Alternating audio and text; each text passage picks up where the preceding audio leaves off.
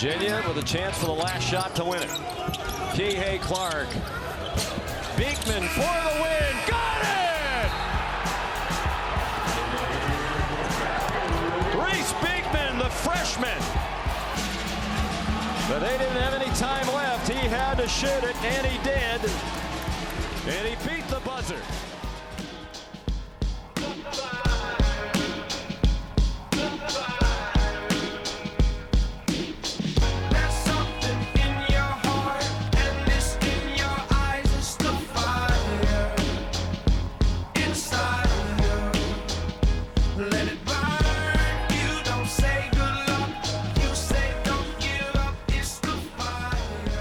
Welcome, everyone, to the CavsCorner.com podcast, CavsCorner.com, your source for Virginia sports. I am Brad Franklin, publisher of CavsCorner.com, coming to you live from the place where Franklin State's in the west end of Richmond, where it is Wednesday, May the 31st, and Reece Beekman has beaten the buzzer once again. UVA basketball got a big boost here in the last, hour and change. Depending on who you talk to today, there were folks of varying degrees of nervous and or confident. But now the word is out that Beekman is going to return to Virginia to play out his final year of eligibility, and we're going to talk about it. Before we get started, let's go around and introduce everybody. First in Fishersville, board moderator du jour himself, David Spence is on the show. How's it going, my friend? I am the eldest boy. Wow. In my family. Well done. HooDaves on the board, at HooDaves on Twitter. And in Charlottesville, editor-in-chief Justin Ferber is also on this here program. How's it going, my dude? I just want to say that, you know, I'm a cog that only really fits this one machine, right? So you just have to let me do this. This is all I can do. It's all I can do. And Dave was also like minus 1,100 to say that as his opening line. Easy. So, yeah. So at Justin _ Ferber on Twitter. Cavs Corner also on Twitter. Cavs _ Corner. Great place for the in-game updates, the content items, and the occasional witty banter. What is it, Ferber? I'm twin track. I'm dead, but I'm alive. That's exactly how I spent most of the day. I want to say that I was not like living and dying with every text message I got, but I will say that every time I looked at my phone and there were a bunch of text messages, I got a little bit worried. I don't know if I could tell you that the longer the day went, the more confident I continued to be, but it did feel like at least through the day, most of the folks I talked to tended to be quasi-confident. I got one source that basically was like, "Look, it's probably not trending the right way because nobody seems to know for sure," and that's usually a bad sign in these situations, right? And then a little while later, I got another little snowflake that said. Actually, you know, there's been a sense of a renewed sense of optimism. How it all plays out, maybe we will know, maybe we won't. But ultimately, Reece is coming back to school, and that's the thing that matters most because Virginia's outlook for this coming season just changed dramatically. Dave, let's start with you. In the pantheon of things that you were really hoping to hear by the time we recorded this podcast, Beekman coming back to school had to be pretty high on the list, huh? Yeah, I think that's probably number one of the things I was hoping to hear, short of like, you know, if someone donates $1 billion to UVA football or something. Yeah. I was very lucky, kind of like you. I was super busy all day, so I didn't have time to focus on it. But, you know, I could talk myself into either way, you know, the delay in the announcement. You know, if you want to spin it positive, sure. If you want to spin it negative, you could. I'm just glad he didn't make us stay up till midnight to make sure we talked about it, so. Appreciate you, Reece. Ferber, what about you? I'm guessing that this is, you tend to be the more reasonable of the three of us. But I got the sense that this was a big deal to you too. I mean, this was not something that was just like obviously an important part for the program, but it certainly changes a lot of things for Virginia in a lot of different ways, right? Yeah, I mean, you're not just subtracting or adding a player. You're subtracting or adding an all-ACC player, you know, ACC Defensive Player of the Year. You know, I think obviously it changes the outlook for the team. Even if, like, the guys that came in, replaced him, did a nice job or, like, kind of maxed out what they could do, he's probably the only guy that would be on this roster next year that can do what he can do. You know what I mean? Like, he's the only guy that can really like play that end-to-end style, can kind of like jump passing lanes, even though that isn't really something that's a big part of what UVA does on defense, and kind of turn turnovers into easy buckets and can facilitate, but can get to the rim and can do all those things. And then you hope that he can maybe even take it to another level next year. So obviously it's a good thing. And I think like maybe it's not the most important aspect of this. And obviously it's just one player's decision. It doesn't necessarily speak for every other player or every other decision, but you know, in this offseason, there's been a lot of talk about like, how does UVA keep players and how does UVA's brand like work with this transfer portal situation and NIL, a guy that definitely almost certainly would have been drafted at this point, at some point, to come back and play another season. So, and it's not like UVA's like lined up to win a national title next year. So he's coming back to kind of like, I saw on Instagram, he said he was betting on himself, you know, and he's also betting on the team. And the team's glad to have him, I'm sure. So it's a win for UVA, and hopefully it works out for Reece and like it actually ends up benefiting him. Yeah. I think that it's good to talk a little bit about sort of the mechanics of this thing, because in a lot of ways, you know, remember back to Momedy's decision to stay or go. I think that for a lot of folks, the idea that you wait this late is seen as like almost as a bad thing.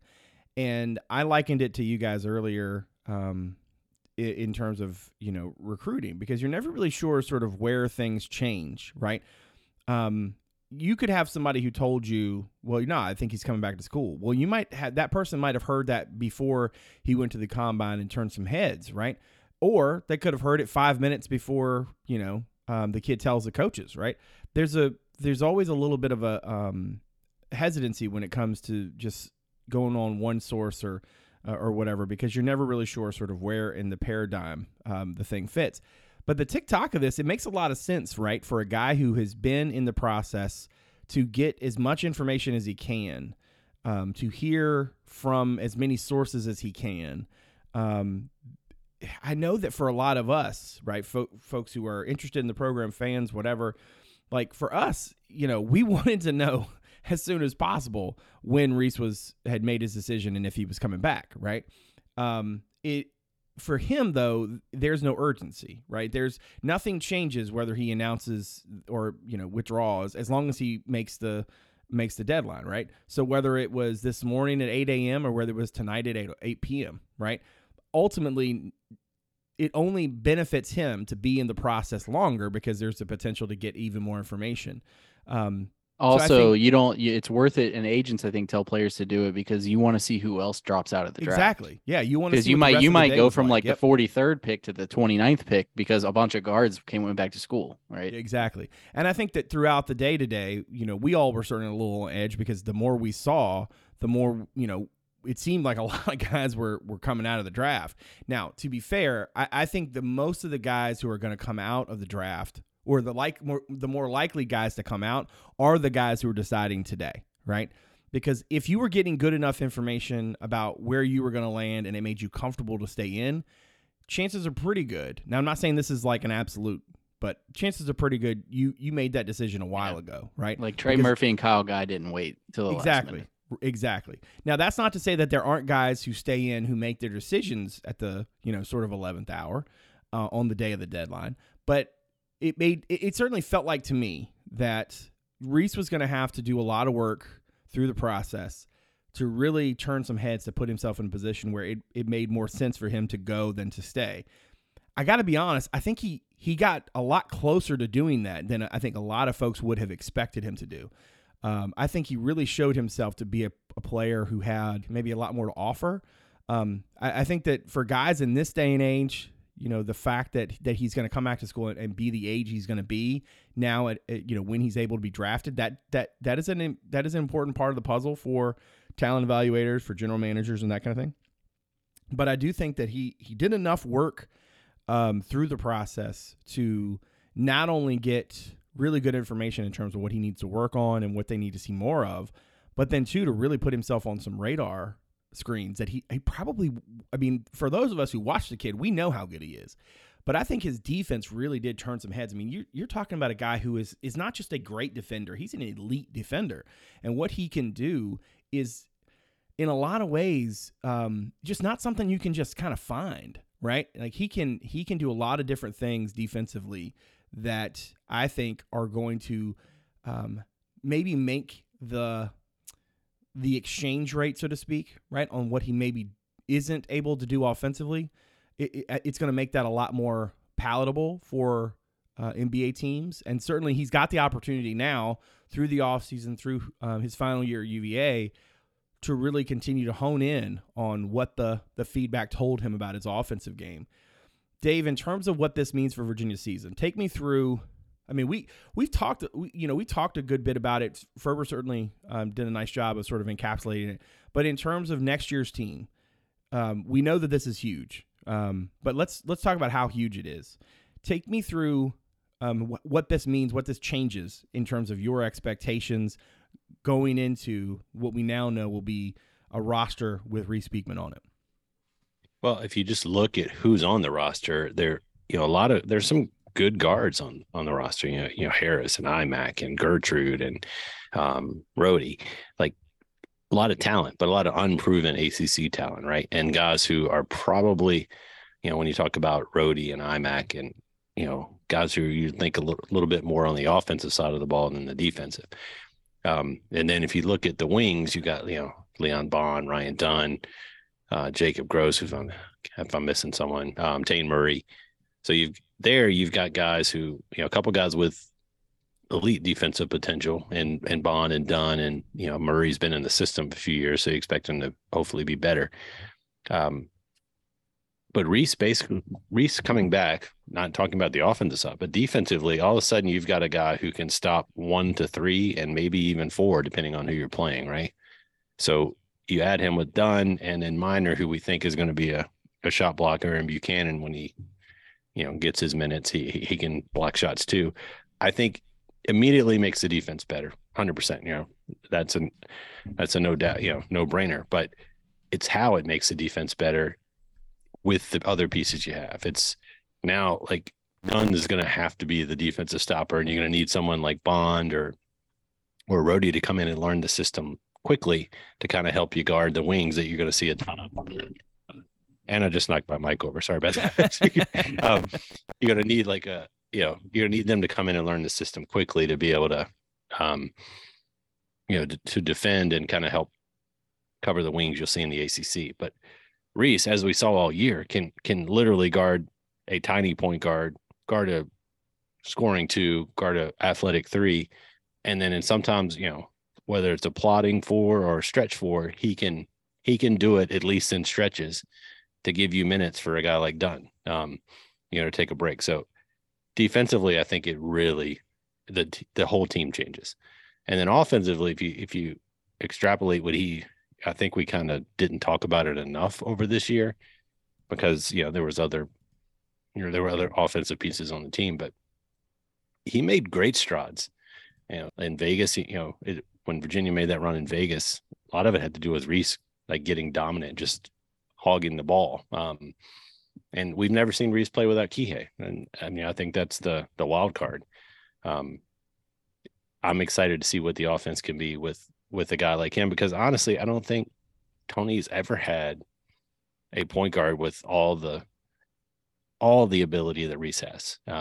The offensive upside, the elite speed, he's one of the fastest guys at the combine. And then the ability to defend multiple positions. So, I'm excited. I think I don't know how much better it makes the team win wise. But it's not a small number. I think Virginia probably goes from a middle of the ACC to probably towards the top when preseason predictions come out. There's probably not a player Virginia had a chance of getting that would have made that jump. Yeah, I feel like on some level, if you think about sort of, how do I phrase this? Listen, if you're adding the ACC Defensive Player of the Year, Ferber, you're going to be better, right? But I think that to Dave's point about sort of how, I think that's the part that really gets my attention. It's not so much that you just added a piece that, knows the pack line, there's a, steady hand, that kind of stuff. It's not even just the piece of it from last year where, you're seeing him just really kind of coming into his own in a lot of ways.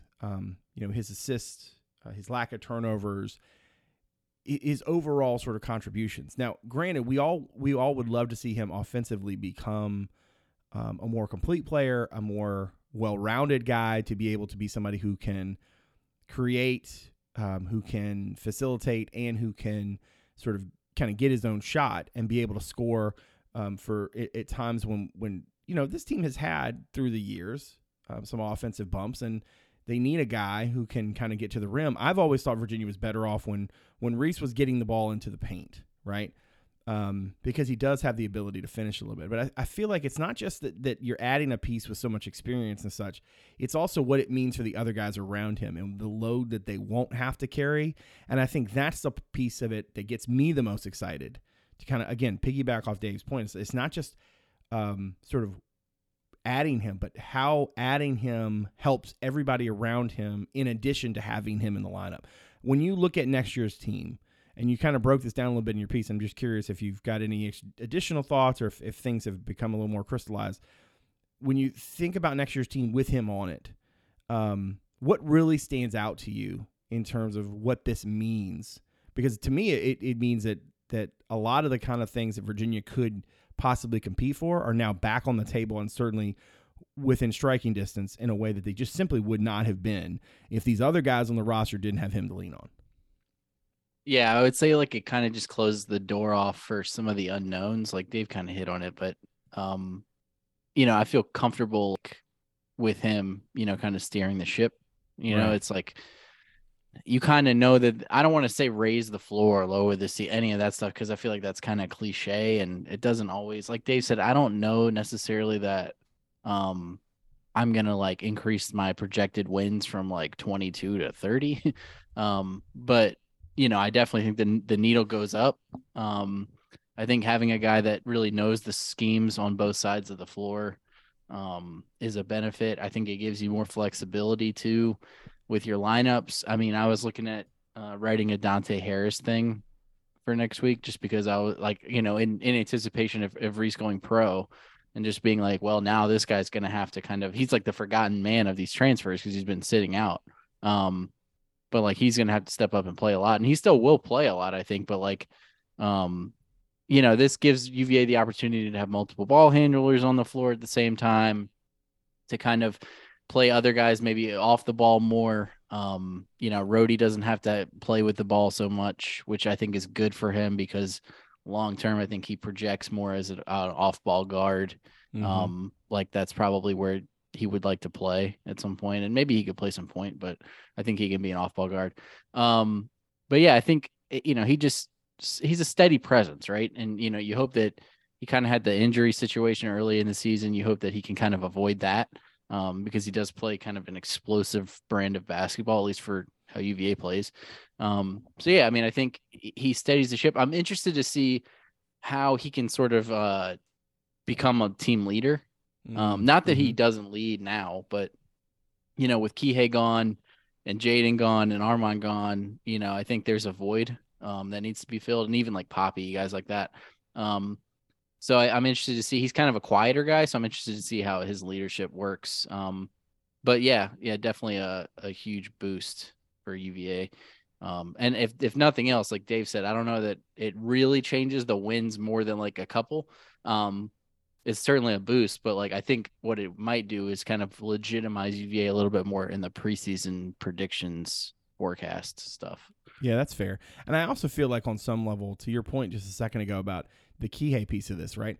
Like we have for years talked a lot on this podcast, and certainly among each other, just about like, you know, how we felt like in some ways the pairing of the two of them was a little bit maybe not ideal. And the reason for that being that both of them had some similar characteristics, right? They're defensive-minded guards who do a lot of good things, but are not necessarily like super offensive-minded dudes. And they've had to adapt in a lot of ways, especially in terms of playing together, right?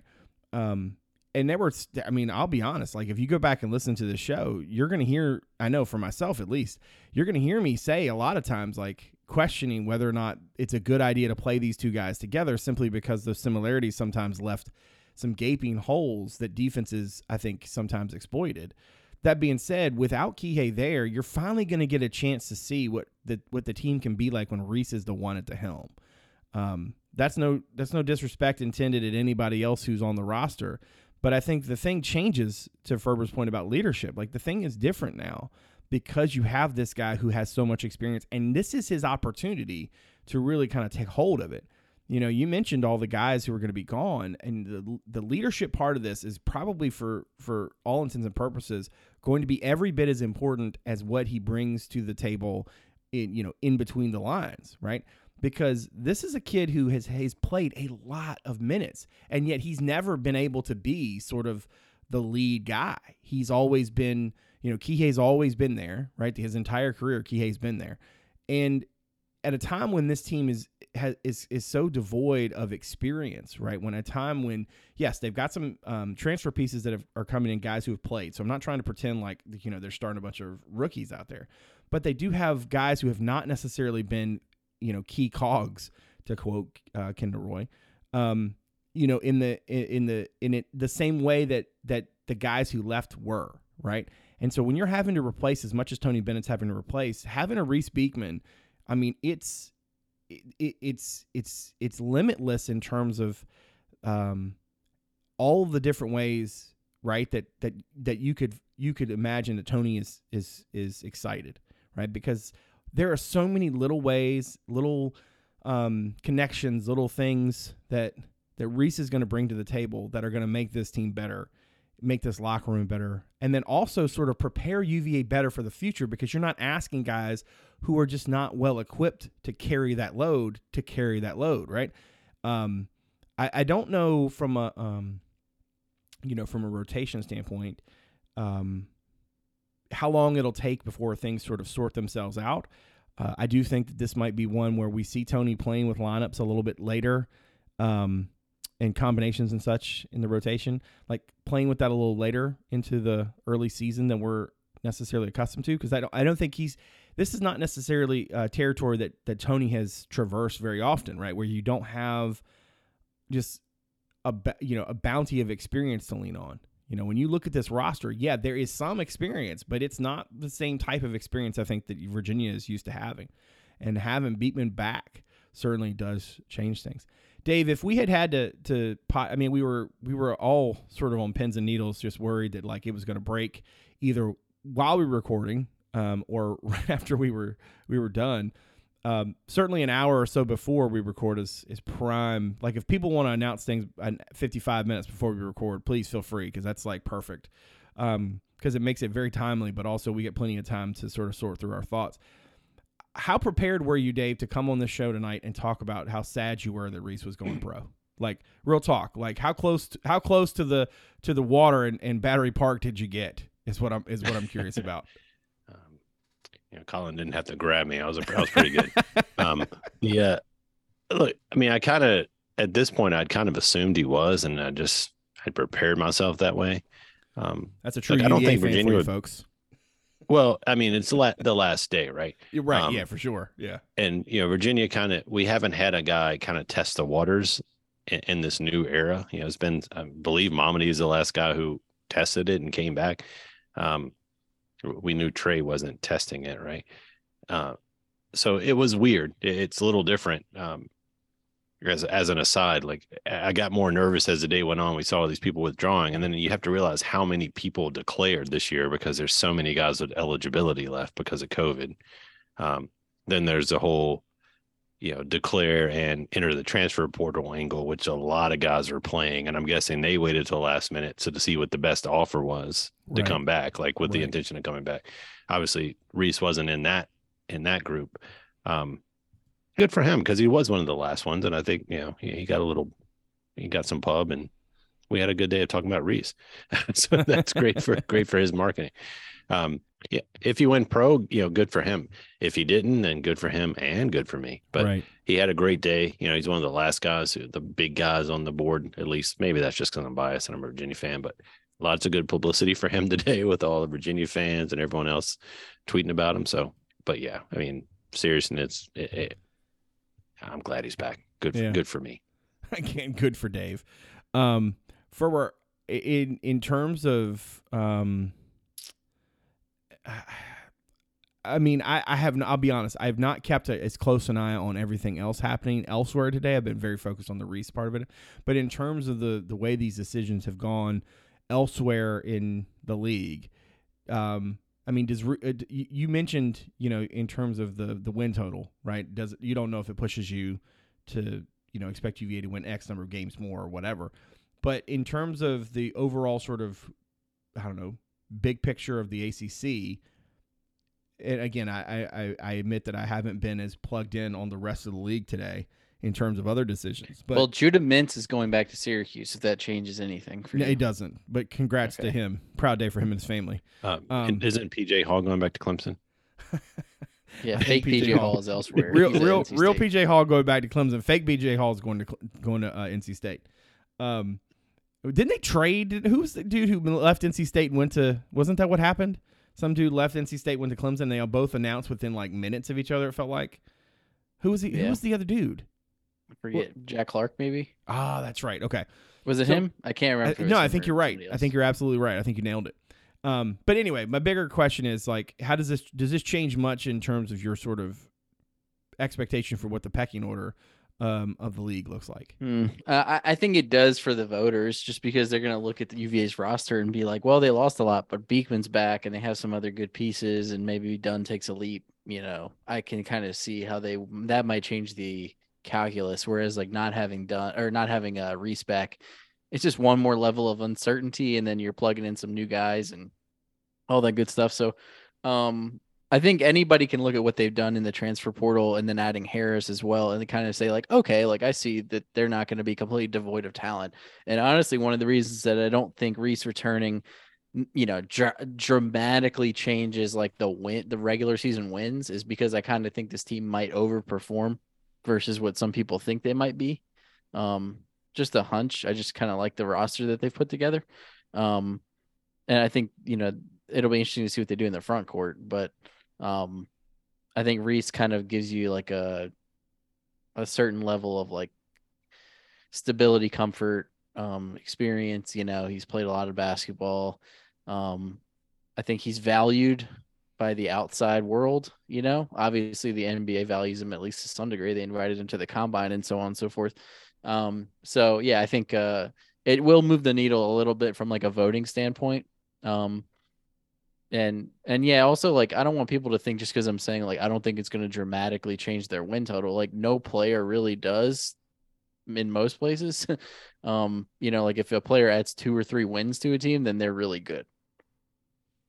Yeah. And I think we all were going to say they're going to win a decent amount of games regardless. It's just, you know, because that's what Tony Bennett does. I think you're right though. I think, you know, Virginia fans like to complain about how, you know, the postseason success is portrayed in the media, or lack of success in the years that they don't win at all. But one thing you can argue is Virginia gets a lot of respect from, you know, and Tony does from the preseason voters when it comes to ACC. It took a few years, I think. They were like, oh, 2014 might be a fluke. And then by like 2017, 18, it was like, okay, like we just have to put them in the top 25. And yeah, 5 new people. He's probably going to finish top 4 in the ACC, right? Yeah. I think so. If there's any guys who are maybe on the fence this year because there's so much roster turnover, like now they don't have a reason to be on the fence. So you're like 4 or 5, I'm guessing, is where they'll end up preseason ACC. Yeah, I'd say 4th.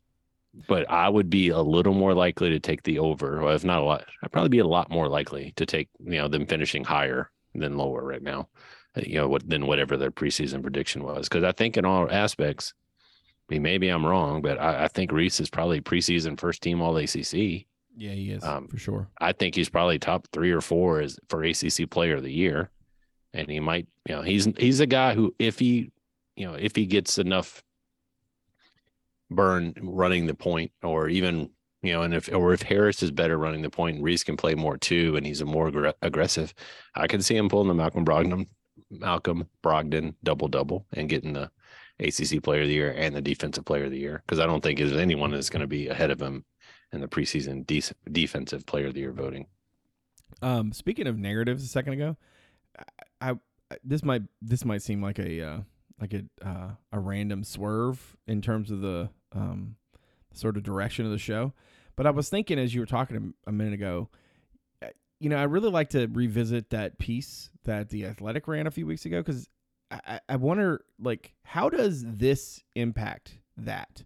Because the whole idea, and I'm not going to, like, throw the whole thing under the bus or anything, but the whole premise seemed to be that Virginia was going to, like, have to do it its way because this new world order, so to speak, was going to be difficult. Now, I'm not saying that some of that's not true, but the way that they use Shedrick's sort of journey, sort of experience as like exhibit A in terms of like, hey, here's a guy who developed and he decided to leave. What does that say about UVA, right?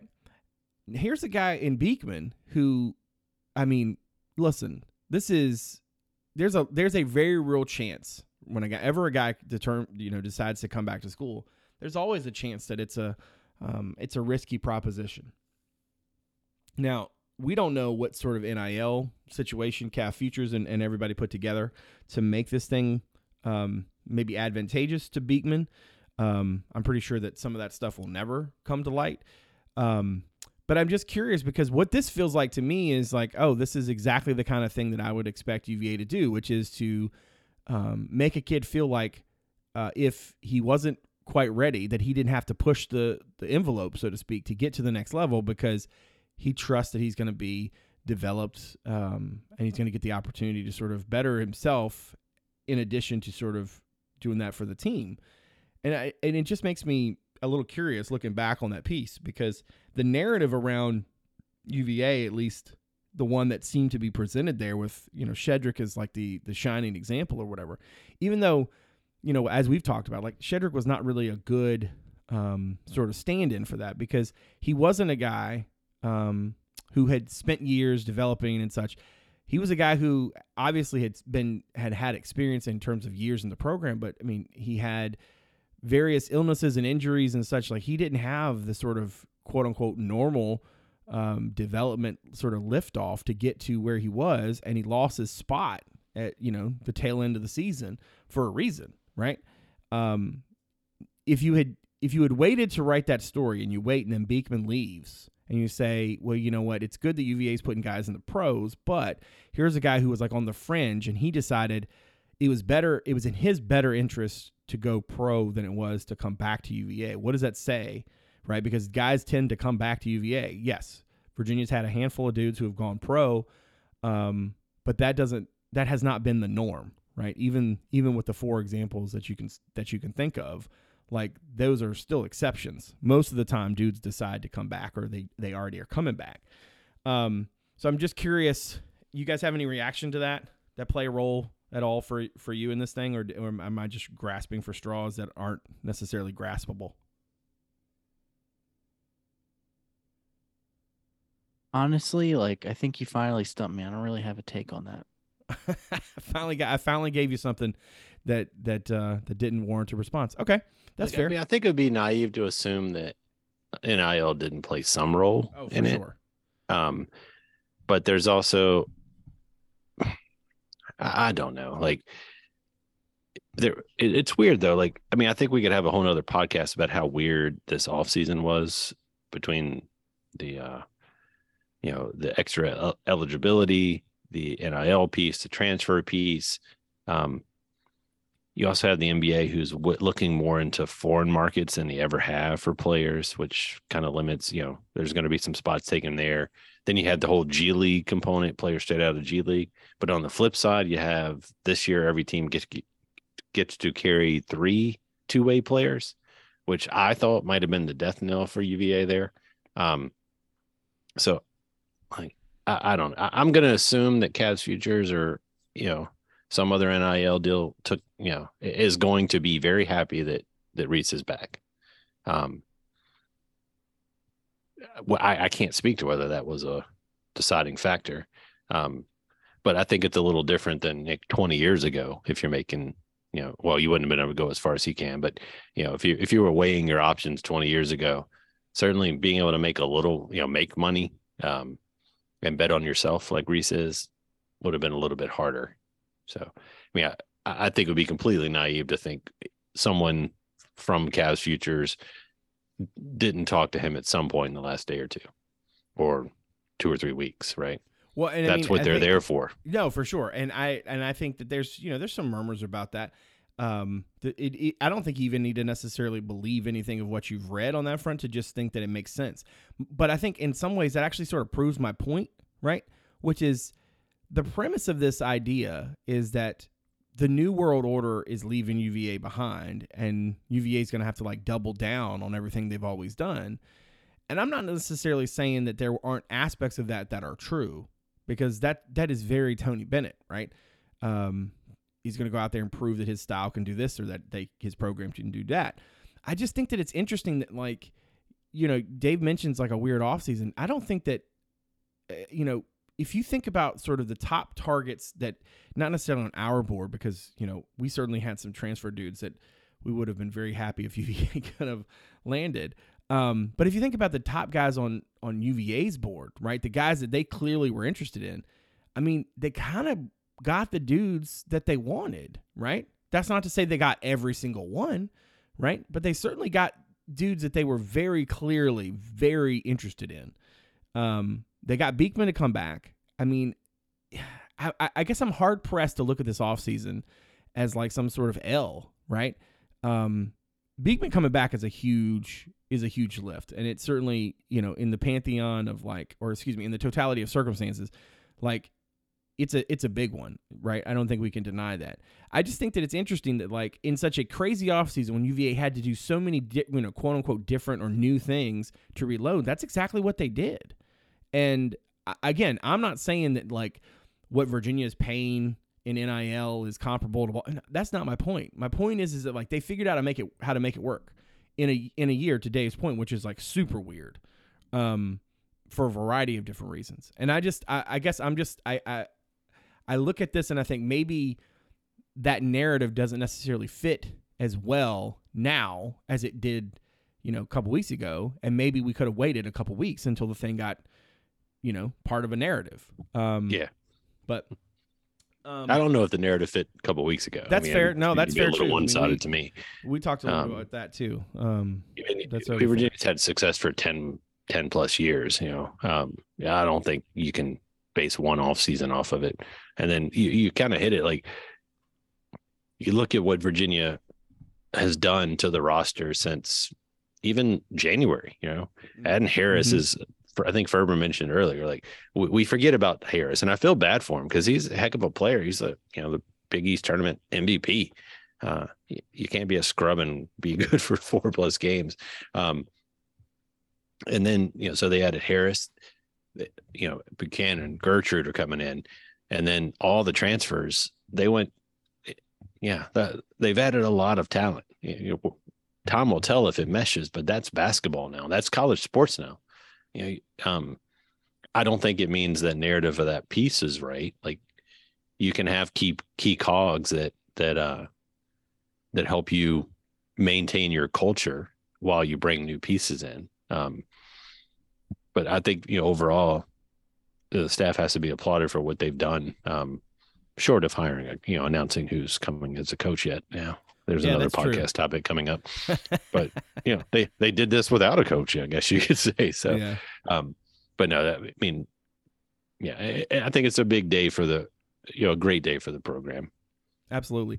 I feel like we've said key cogs in the wheel, you know, a bunch of times tonight, but what I find interesting is that like, that's kind of UVA's way, which is like figuring out the right key cogs to put in the wheel. I mean, I think that's the place above all else, right? Above, you know, Tony always talks about like you got to find guys you can lose with before you can find guys you can win with, right? And I know a lot of these cliche sort of coach speak things can sometimes grate on people's nerves a little bit, but I feel like Tony Bennett like he didn't just like say some of these things. I think he like really lives them, and like finding the right people to do the right thing for the program, finding the right pieces to fit together. That's from a basketball standpoint, like that doesn't always work. And there certainly have been guys who came, were on grounds for a while. I'm like, nope, this isn't for me. And that's, you know, I've always appreciated the way Tony and company have always sort of supported dudes when they wanted to move on. I just really think that it's interesting, Ferber, that Virginia is in a situation now where with Beekman in the fold, with the moves they've made in the offseason that we're in a position to talk about the Cavaliers as like a reasonable ACC contender given everything they've lost. There have been Virginia teams that lost this level, and yeah, the next year was going to be like a, you know, hey, you're going to take your bumps. I kind of like the fact that Virginia's figured out a way to take that norm and kind of flip it on its head a little bit. That's not to say that every year they're just going to go out there and get a bunch of transfers. I don't think that's necessarily the way Tony wants to do it, but the ability to go out and get guys who can make an impact. I mean, think about the dudes they brought in from the transfer portal and what they've done once they've been on grounds. They've got a pretty decent track record. Now with Beekman back, it certainly, like we said before, it helps all of the different pieces on the roster fit more securely into the roles that they were going to play as opposed to the ones that they would have needed to play if he hadn't been around. So I guess my last question on the Beekman front, Ferber, is do you feel like this changes things for them from a roster management sort of succession? And I swear to God, that was not like a that was not a pun, but from a succession planning standpoint. Yeah. Reece Beekman is the eldest boy now. Yeah, he is. It certainly feels like to me what this does is it puts the roster in a much better spot going forward. And that sort of sets, guys up for more success going forward. At least that's the way it looks to me. What's your point of view on it? I don't think it really messes up the roster planning and things like that too much. If anything, it makes it so you don't have to go out and do a panic addition of a point guard or something, to backfill him. They don't have a point guard that's like in the pipeline right now that's being blocked by him. And even if they were, it would only be for a year. Gertrude's, combo guard. So he might still find his way on the floor with Reece, or, he might end up having to sit a lot anyway, just because of where the roster is. They got a lot of depth in the backcourt. But yeah, I think they did a pretty good job. The front court, I think, is a different story. You lost Poppy, you lost Shedrick, you lost Trout all at once. And that's just not ideal. And not all that's UVA's fault, but it is what it is, right? That's what happened. In the backcourt, I think they lost Kihei, you lose Armand. Your Reece is kind of in limbo, right? And I think they did a pretty good job of going out, getting Rhodey, who I think, we know can play a point position and also off the ball. I don't want to say he's insurance for Reece because he's much better than that. He's going to be probably a starter, I would imagine. And probably will play multiple years at UVA. But I think adding him to the roster kind of was a backup plan if you had to play him at point guard. Harris obviously is going to be a big piece of that. I think his playing time is probably the most impacted by this. And maybe, I guess you could maybe make a case for Gertrude too. Maybe he just doesn't have as many minutes to play. If you're playing Harris and Beekman together, especially, but I don't think it messes up their roster planning at all, really. I mean, because he's got one more year. No, I think you misunderstood my question. I was actually saying in the inverse, which is this is actually a really big boost to the roster, because what it does is it keeps guys like McKneely, like Harris, from having to carry too heavy of a load, and it lets them fit more securely into the spots where they already would have been, right, in terms of their roles. I mean, McKneely especially, I think he's going to kind of do what he does. I don't think it's going to change at all, and I don't think it would have. But now, see, I could see a scenario where if you don't have Reece and you're not necessarily sure what you've got in the Harris kid, especially right away, that McKneely has to do a lot more stuff on the ball, right, with the ball, as opposed to being able to really fly around and come in the half court, I guess. Yeah, for sure. It just that's not ideal. That's not what they want to use him for. We heard whispers the staff might be looking at grad transfer point guard options if Reece didn't return too, right? Yeah. So it's a big thing he did. That's what I mean. Now you don't have to take a guy, and I'm not saying taking a guy on a 1-year rental is a big deal either way, but you don't have to Maybe they would have found a good point guard, but like you don't have to take a guy because you have to take a guy now. Harris, I think, will be sort of what we expect him to be. I mean, not a Kihei replacement, but he'll be doing a lot of that stuff. I think his recent history has shown that they want to play. They'll probably play Harris and Beekman together quite a bit, even if people don't like it. Yeah. Yeah. Well, and the thing too is that like I do like the fact that Harris has been there for a full semester on top of, you know, so he's not like he's getting there green in the summer and trying to figure out what's what, right? He's been there for a while, and that, yeah, he didn't play on the court, so I get you, but like that experience just within the program, I think will be especially important. And we've seen Tony and company be able to get guys in and get something right away from them, even if they haven't been there that long. So I feel like him having, one, been into college level, and then two, been, you know, part of the program for a little while, you know, he's got some sea legs under him. Their history of transfers that have had to sit out is pretty good. Yeah, for sure. So we have one roster spot left. Is that right?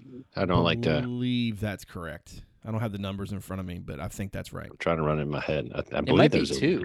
Might be two. Yeah, I think it might be two.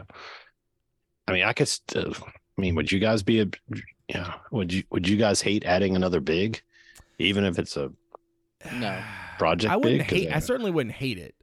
Even if it's a bruiser like a Capro type. I think it would be a guy you would almost honestly like. You know, you could kind of make a case that, like, if he wanted to come back, like you just bring him back.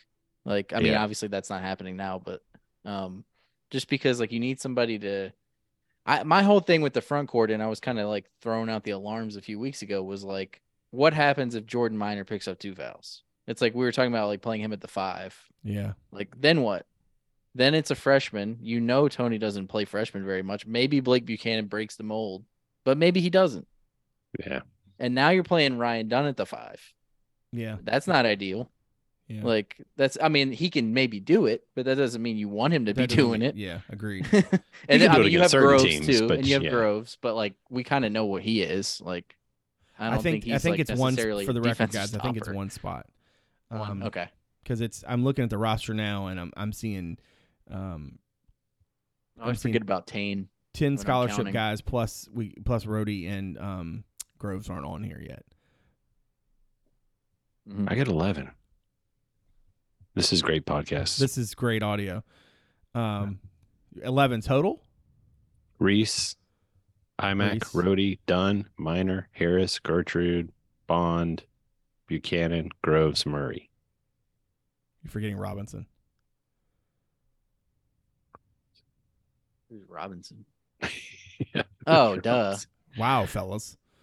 Oh gosh, yes. And that's the podcast. That's it. I'm so glad this happened. Now, hey, Brad, I can't hear you. Can you stop that part? No, this is staying in because this is my brain fart about. I completely forgot that he existed. Yeah, I know. To be honest with you, when old Howell, did they need another big? when I forgot that old Howell had decommitted from Florida State, and y'all didn't let me live that down.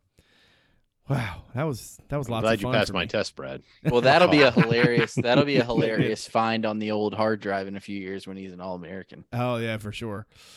Oh man, that was really good. All right, well, and I think that's a perfect place to put a pin in that discussion. Do you guys want to touch on anything else before we wrap up? Or are we good? That's good luck to Virginia baseball. We'll talk some more. Yeah, there you go. Yeah, we'll see what the Hoos can do this weekend. Hopefully, get to next weekend. Have another chance to play at home. I love super regionals, for the record. Ferber wrote a piece about it. I like how you said that like I didn't know that. I edited a piece about it. I'm just mad you can't see my air quotes just because I want to dog on Ferber a little bit. Ouch. That was an enjoyable piece, Ferber. But harsh. No, literally it's like it was kind of hard like flying in and being like, oh, baseball stats. Yeah, you made it sound like you did make it sound like Damon would be very proud of you, I think, with that piece. Well, the thing with baseball is like if you this week, I got time. The thing is with baseball, they don't have like a Ken Pom situation, like that's a good one. Yeah. And then also like you can't really get too in the weeds with it because there's too many games. It's like you can't look at like 13 games or whatever. You have to look at 65 games. Yeah.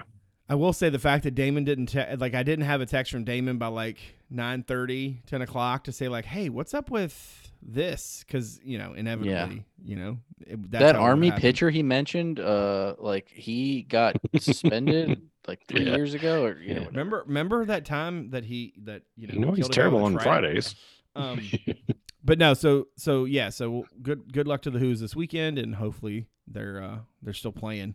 When we return to you next week, we would like to publicly thank Reece Beekman for helping the off season one podcast at a time.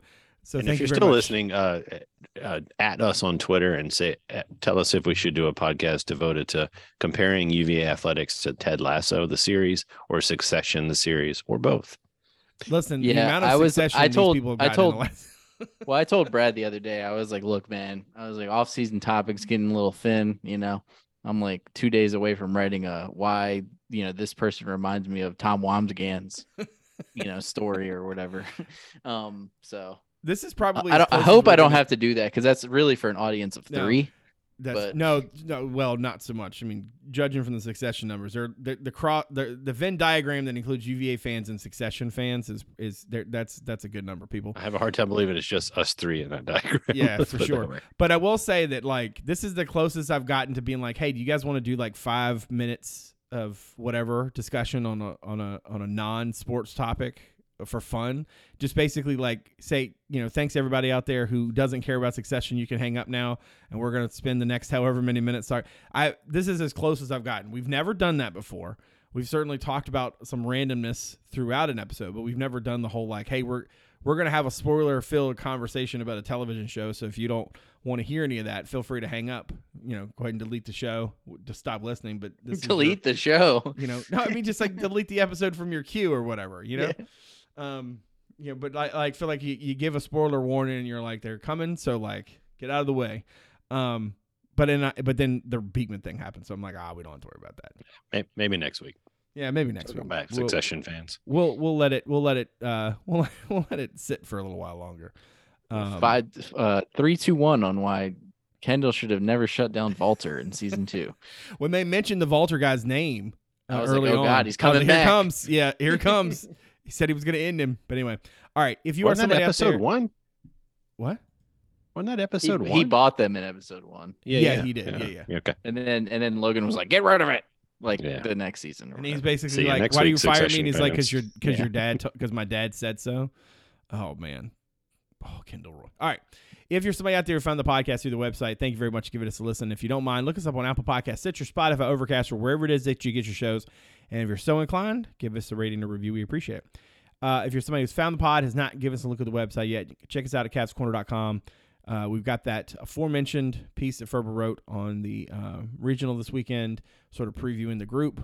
Obviously, you know, there was a piece, I guess it was last week, that Ferber did sort of the what happens if Reece stays, what happens if Reece goes, and that piece reads a lot better tonight than it did this morning, because I was like, all right, let me check back in on this and sort of see how it all fits. So yeah, lots of stuff going on these days, obviously. I want to thank My Perfect Franchise for their support of the show and on the website. You can visit myperfectfranchise.net for more information on how you can find freedom in your next venture and discover the perfect franchise for you. I want to thank all of you out there for supporting the show and listening. And, of course, I want to thank Dave and Ferber for being gracious to leave their time. As always, I very much appreciate all that they do. So, for David Spence and Justin Ferber, I'm Brad Franklin, publisher of CavsCorner.com. Thanks for coming out. See you soon.